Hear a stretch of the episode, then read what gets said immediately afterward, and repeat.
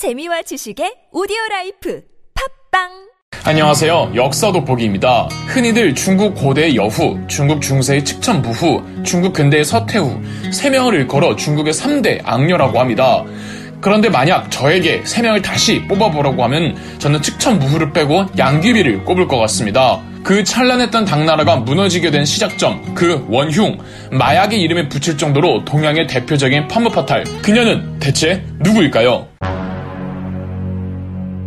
양귀비 역시 측천무후와 같은 당나라 시대의 사람입니다. 측천무후보다는 한두 세대 아랫사람인데 본명은 양옥환입니다. 양귀비를 소개해드리기 전에 그녀의 남편 당나라의 6대 황제였던 당현종에 대해 소개해드리겠습니다. 당현종의 치세를 전기와 후기로 나누는데 당현종의 전기는 당나라 역사상 최전성기를 이룩했던 시기였던 반면 후기는 그 찬란한 문화를 꽃피웠던 당나라가 본격적으로 멸망의 스타트를 끄는 시점이었습니다. 한 나라의 최전성기와 몰락기가 공존했던 아이러니한 황제의 시대가 당현종의 치세였는데 이런 경우는 역사에 흔한 일은 아니랍니다. 그 분기점에 양귀비가 있었죠. 당현종은 중국의 3대 악녀 중 하나인 측천 무후의 손자입니다. 이제 다시 양귀비, 본명 양옥환의 이야기로 돌아와서 양옥환의 집안은 중국 대대로 벼슬을 해오던 정치인 집안이었습니다.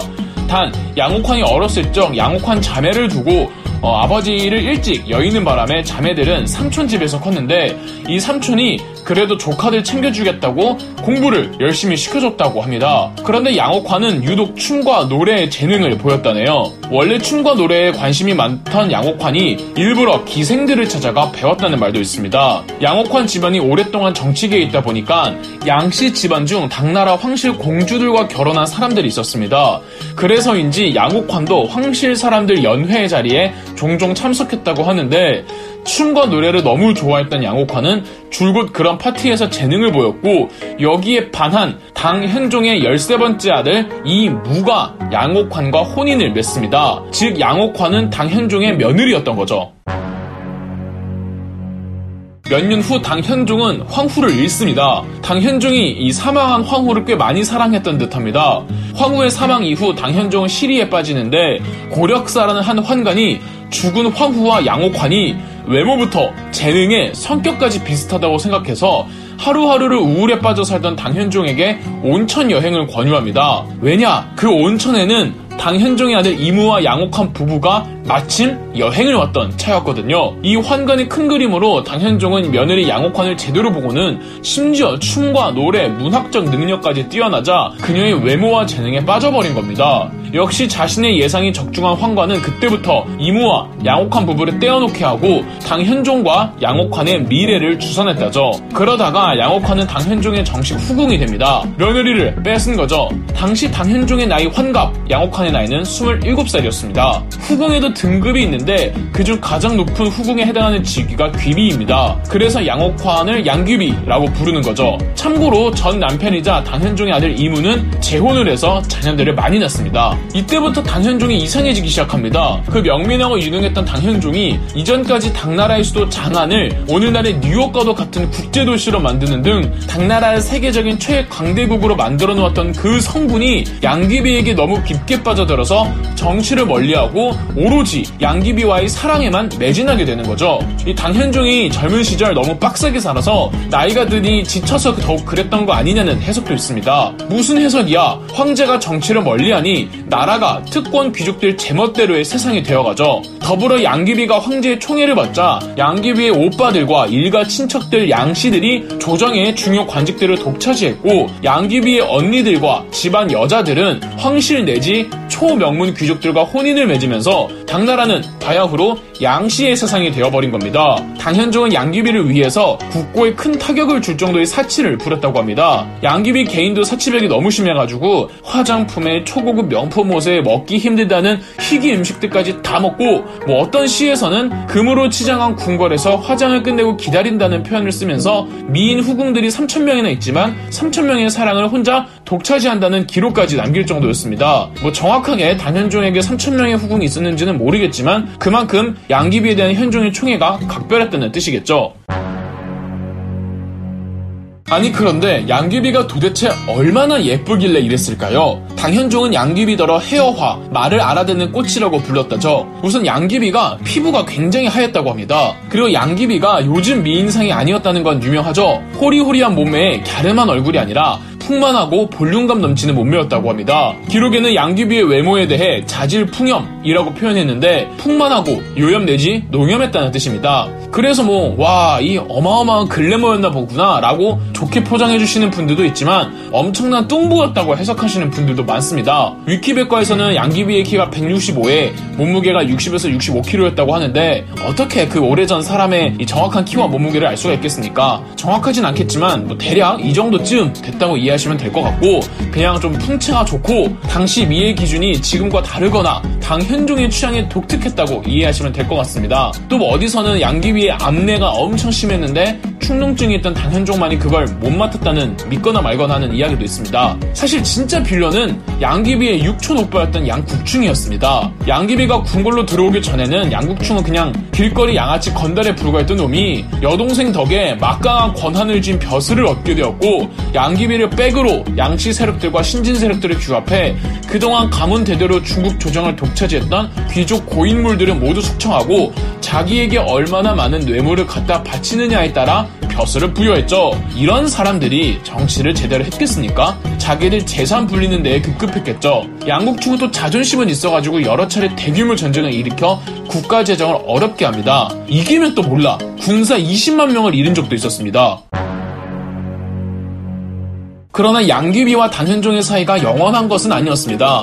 한 번은 당현종이 양귀비 언니 양옥쟁을 보고 그녀도 미인이어서 양귀비를 멀리하고 양옥쟁을 가까이 하려고 했으나 처음 당현종과 양귀비를 이어준 환관 고력사와 양국충의 중재로 당현종은 다시 양귀비와 사랑을 나눴다고 합니다. 여기서 뭔가 냄새가 나죠? 환관 고력사는 처음부터 순수한 마음으로 당현종과 양귀비를 만나게 해준 게 아니라 고력사, 양국충, 양귀비 이렇게 연결이 되어 있었던 겁니다. 양씨가 이토록 당나라를 좀먹게 하니 지방의 유력 절도사들 중에서는 사태의 심각성을 깨닫고 양씨 세력을 벼르는 절도사들 이 하나둘 생기기 시작합니다. 그중 하나가 하동 절도사 알록산이었는데 알록산은 이란계 소구드인으로 추정되며 특유의 군사적 지휘 능력 덕에 당 현종의 총애를 받았다고 합니다. 그리고 사실 처음엔 알록산도 양씨 세력의 일부였습니다.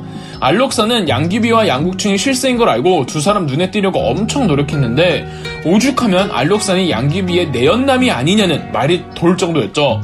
여하튼 그렇게 세력을 키운 알록산이었지만 양국측 입장에선 새로운 실세가 나타나 자기를 견제할 정도의 세력을 갖고 그것도 눈에 보이는 수도가 아니라 저 멀리 지방에서 유력 절도사로 군림하고 있으니까 이 여간 걱정되는 게 아니었습니다.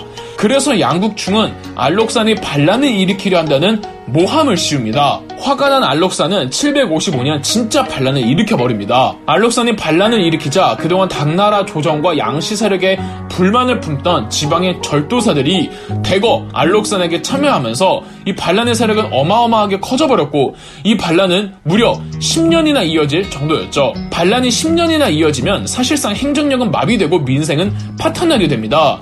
이 과정에서 당현종과 양귀비는 수도 장안에서 나와 스촨성까지 피난을 가야 하는 사태까지 있었습니다. 피난 일행이 지금의 섬서성 지역에 있을 때 이 분개한 백성들과 병사들이 황제의 행가를 포위하고 모든 악흉의 원인인 양국충과 양귀비를 처형하라고 황제에게 간합니다. 얼만큼 양씨 세력이 그동안 전행을 일삼았는지 백성들이 황제의 행렬을 포위할 정도로 보면 알겠죠. 이 와중에 양귀비를 아낀 당현종은 양귀비를 실드 쳐줬고 양국충을 그 자리에서 처형해버립니다. 군사들과 백성들은 분이 덜 풀렸는지 양국충의 시신을 오체 분시해버립니다.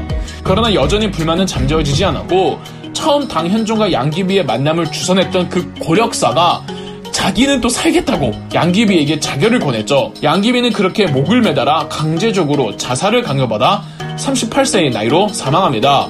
이후 반란을 진압하기 위해 황태자가 새로운 황제가 되었고 당 현종은 순순히 황제직에서 퇴위합니다. 그러곤 양귀비의 언니를 포함한 양씨 세력 전원 다 참수되거나 숙청당했고 알록산의 반란 역시 진압당하죠. 비록 이 거대한 알록산의 반란을 진압됐지만 이후 당나라는 서서히 퇴보의 길을 걷다가 결국은 회복하지 못한 채 멸망당합니다.